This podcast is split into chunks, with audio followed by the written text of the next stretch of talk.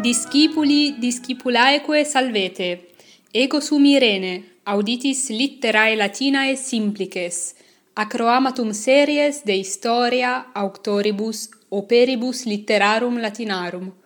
Si linguae Latinae studetis et plura de litteris discere cupitis, haec series est vobis. And if you want to start enjoying some real Latin literature today, click on the link in the description below you will receive immediately a free-level version of Catullus Carme Tertium and within a few days a video lesson I prepared on the same poem, which is entirely in Latin and imagined for beginner learners like you.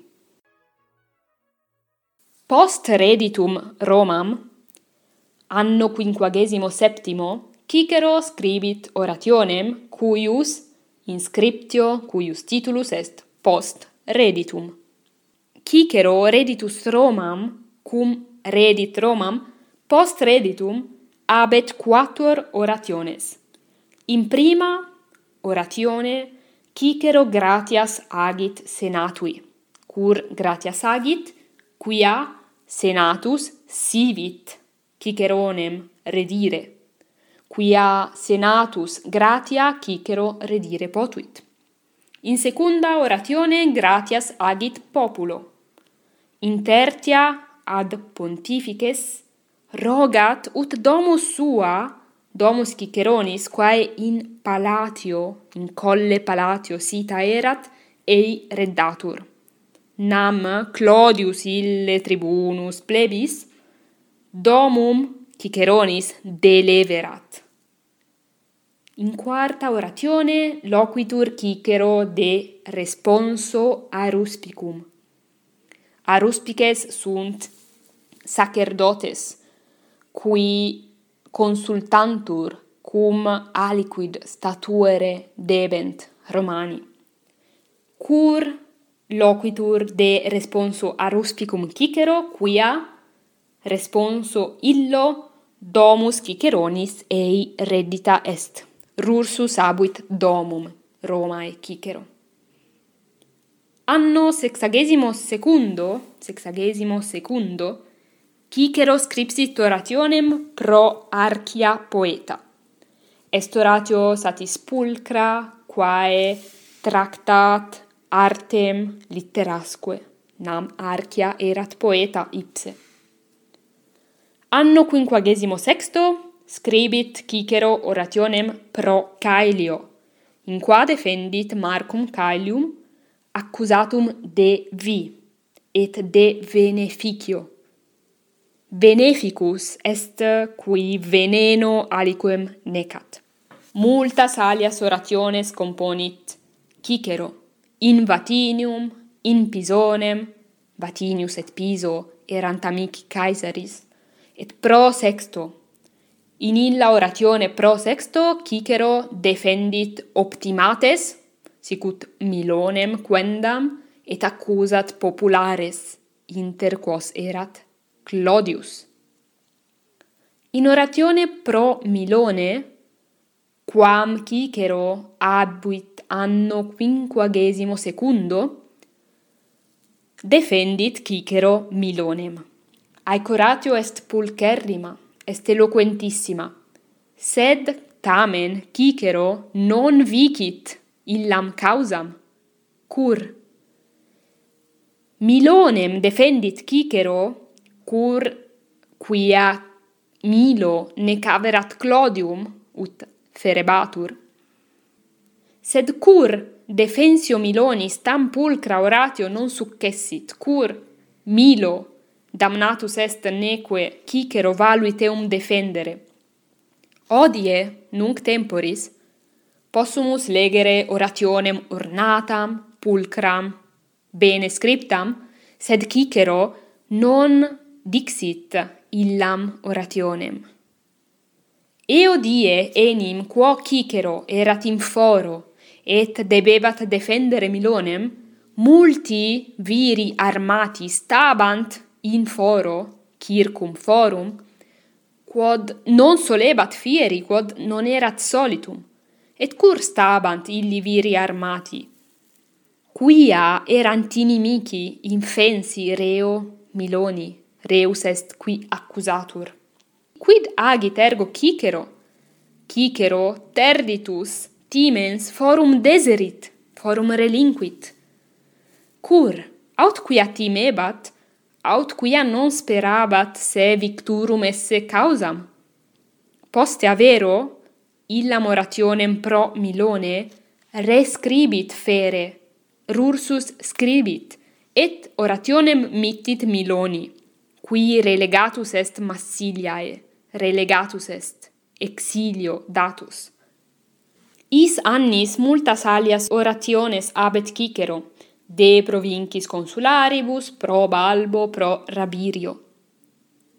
Ille Clodius, meministis tribunus plebis, erat Caesarianus, id est favebat factioni Caesaris, factioni Caesarianae. Anno quinquagesimo primo Cicero proconsul est in provincia Cilicia. Deinde redit et anno unde quinquagesimo incipit bellum civile Romae. Bellum civile quod pugnatum est inter Caesarem et Pompeium et cicero quid agit.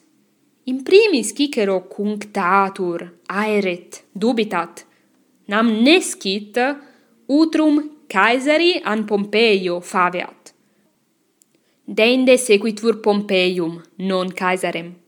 Sed anno duo de quinquagesimo Caesar vincit Pompeium apud Pharsalum in Graecia. Is ergo Pompeius fugit in Aegyptum, sed illic in Aegypto necatur iussu regis, occiditur Pompeius in Aegypto. Quid agit ergo Cicero? Cicero petit Brundisium, hoc estoppidum, Italicum. Et rogat Caesarem victorem, Caesarem qui vicit, ut possit ipse Cicero repetere Romam. Cicero rogat Caesarem possumne Romam repetere et Caesar concedit assentitur. Ergo Cicero scribit multas orationes pro Caesare et pro Caesarianis. Dende aliquid accidit nam Cicero divortium facit cum uxore Terentia. Terentia erat uxor Ciceronis sed cicero divortium facit. Matrimonium solvit. Cur divortium facit cum uxore. Quia eo absente id est cum Cicero non erat Romae, Terentia non curaverat bona patrimonium Ciceronis, ac de causa Cicero eam repudiavit. Et mox Uxorem ducit Cicero aliam feminam, alteram potius, divitem juvenem pulcram. Erat Virgo publilia. Sed iam anno post, uno anno post, eam repudiat Cicero. id est iterum divortium facit, divortium facit ab altera uxore. Et eodem anno, anno quadragesimo quinto, filia Ciceronis dilectissima, amatissima, Tullia nomine moritur. Et Cicero pater ut decet est tristissimus. Tristissimus est Cicero propter filiae mortem. Statuit ergo constituit se dare litteris. Filia enim mortua est, altera uxor repudiata, neque res publica Romana multum valet. Cicero ergo relinquitur Romam et petit rura petit praedium suum in agris et sedat totum libris litteris philosophiae studiis Tamen anno insequente, anno quadragesimo quarto, idibus martis Caesar interficitur quo modo interficitur Caesar? Triginta tribus, tribus et triginta vulneribus acceptis. Et qui ne caverunt Caesarem, qui fuerunt homicidae. Brutus et Cassius, alique homines qui paraverant coniurationem in Caesarem. Cicero favet coniuratis, non Caesari coniuratis favet cicero. Eos habet amicos, non inimicos, sed tamen Marcus Antonius expellit coniuratos Roma. Eos expellit, id est non eis licet Romae manere. Cicero iterum confugit in praedia sua, ruri non in urbe habitat, in agris, in campis habitat, et illic procul a vita urbana opera multa componit, de philosophia de rhetorica de alis argumentis. Primum, eodem anno quadragesimo quarto, quattuordecim, quattuordecim, orationes incipit scribere in Antonium, contra Antonium. Multae sunt quattuordecim orationes quo modo nominantur eae orationes appellantur Philippicae. Et odie, cum dicimus aliquem dicere vel scribere Philippicas, significamus eum aliquid longissimi dicere aut scribere, quia quattordecim orationes multae sunt. Ergo Philippicas illas scribit Cicero inter annum quadragesimum quartum quadragesimumque tertium contra Marcum Antonium. Et cur Philippicae nominantur eae orationes? Quia in illis Cicero imitatur modum scribendi Demostenicum. Demostenes fuit orator Graecus, qui scripsit orationes pro patria – et in Philippum secundum regem Macedonum. E nomine ergo Illius regis Philippus nominantur orationes Demostenis et etiam orationes Ciceronis.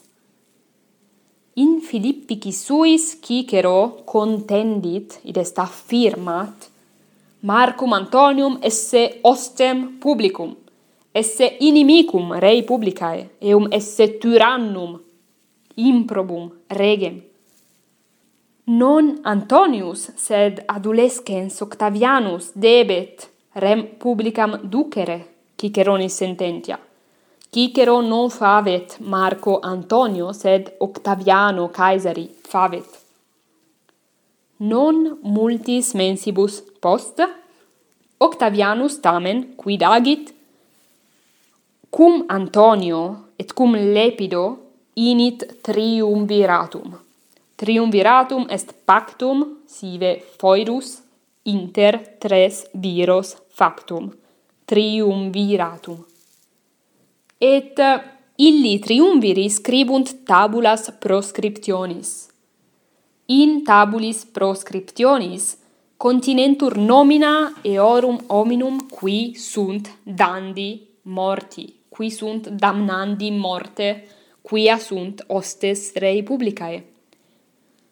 Atque inter ea nomina nomen Ciceronis quoque est, Cicero est in tabulis proscriptionis.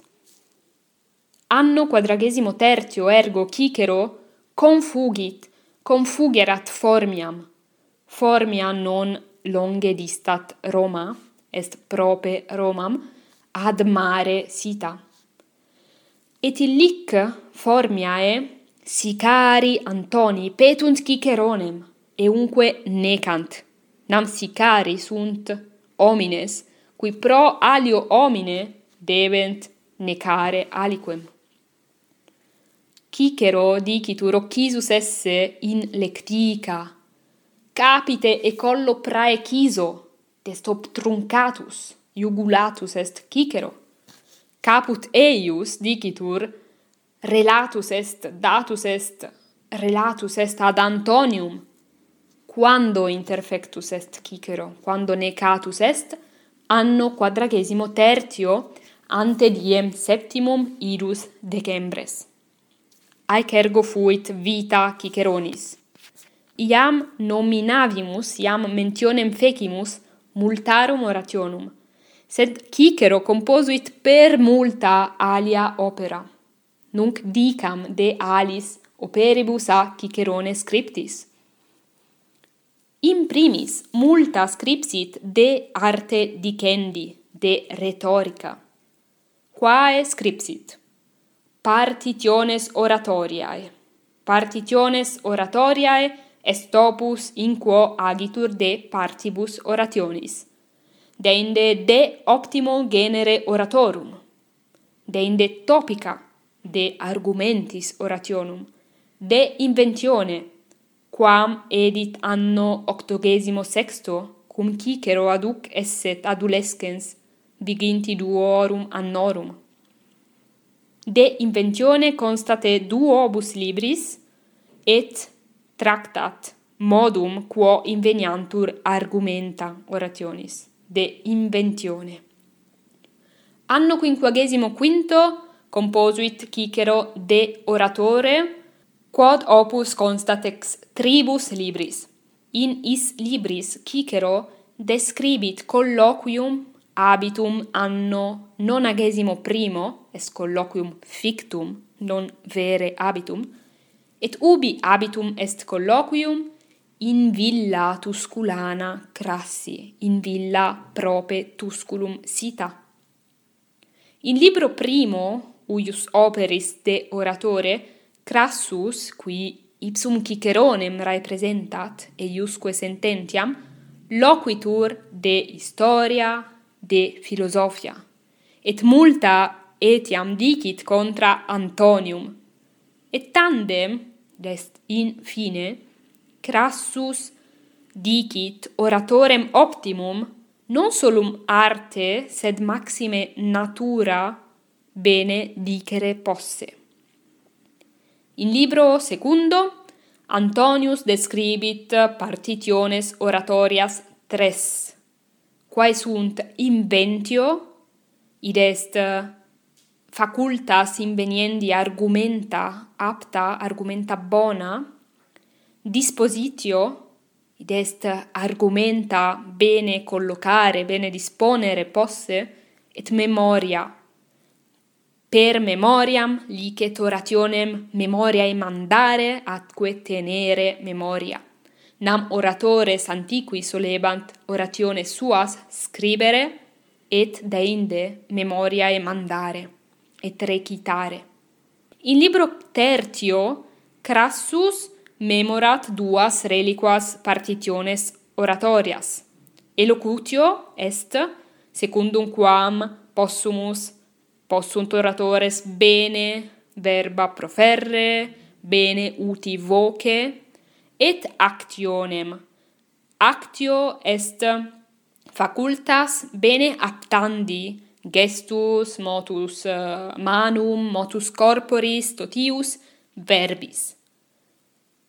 Orator secundum Ciceronem est vir probus humanus, non solum doctus, sed etiam probus bonus. Anno quadragesimo sexto Cicero scribit Brutum.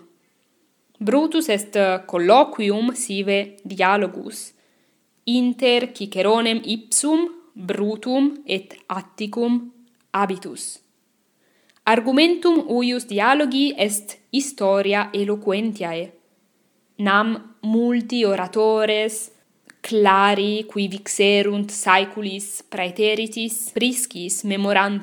Eodem anno quadragesimo sexto scribit Cicero opus cuius titulus est De Oratore, opus satis clarum, satis notum. In hoc opere quod cicero dicavit bruto id est. De oratore cicero scripsit ad brutum amicum et in hoc opere agitur de optimo oratore. Optimus orator dicit Cicero est vir bonus dicendi peritus. Optimus orator est vir bonus probus honestus et dicendi peritus qui potest bene dicere. Orator debet esse bonus probus, non modo doctus. Debet esse bonus cives, amans patriae et doctus artis oratoriae. Sed etiam philosophiae, etiam philosophiam debet nosse orator bonus, orator optimus. Et qui fuerunt optimi omnium oratorum? Fuerunt Quintus Hortentius Hortalus et Cicero ipse. Cicero dicit se ipsum esse optimum oratorem. Et non modo, non tantum, non solum de oratore optimo, de oratore perfecto agitur in hoc opere, sed agitur etiam de stulo, id est de modo, de genere scribendi optimo. Nam tria genera orationis, tria genera scribendi erant apud oratores Romanos, quae e graecis oratoribus ducebant originem, quae erant illa tria genera scribendi, genus Asianum, altum, ornatum, etiam prolixum, obscurum, genus Atticum, simple, sobrium, concisum, breveque, et genus medium, siverodium, quod est mixtura asiani atticique generis et cicero hoc genus medium siverodium magis amat quam alia genera. Cur quia cicero maxime amat oratorem graecum demostenem et ipse demostenes illud genus medium secutus est. Officium orationis memoratur postea in de oratore. Et quod est officium orationis? Quid oratio debet facere? Oratio hoc efficere debet. Abet enim officium trifarium, quod dividitur in tres partes. Primum oratio debet docere, id est exponere facta, exponere argumenta. Secundum debet delectare, id est debet est sepulcrum, iucundum, ornatum, et delectare animos audientium. Tertium, oratio debet movere, id est debet persuadere iudices et omnes alios audientes. Tria officia orationis sunt, secundum Ciceronem, docere, delectare, movere – Bonus orator est qui scit, optime docere, delectare, movere. In altera parte operis, id est in secunda parte, Cicero tractat concinnitatem ac numerum verborum. Quid est concinnitas? Est aequilibrium inter partes sententiae et inter verba numerus autem quid est. Numerus est ratio certa disponendi verba in sententis, et disponendi praesertim syllabas longas brevesque. Nam ut scitis, verba latina constant e vocalibus et syllabis longis et brevibus, et poetae in carminibus respiciunt numeros verborum, id est pangunt, componunt carmina sua secundum numeros, hoc faciunt poetae, sed oratores non carmina scribunt, sed prosam orationem adibent. Sed cicero quoque ut poetae numero efficit ut orationes suae ornentur quadam modulatione Si legimus orationes Ciceronianas, saepe nobis videmur legere carmina, quia Cicero curat numerum verborum. Valete multum, sodales! If you enjoyed this episode, the best way to let me know is to leave a rating and review on iTunes. This will help others find my podcast more easily. And if you want to receive a free level version of Cthulhu's poem, don't forget to click on the link below. In proximum!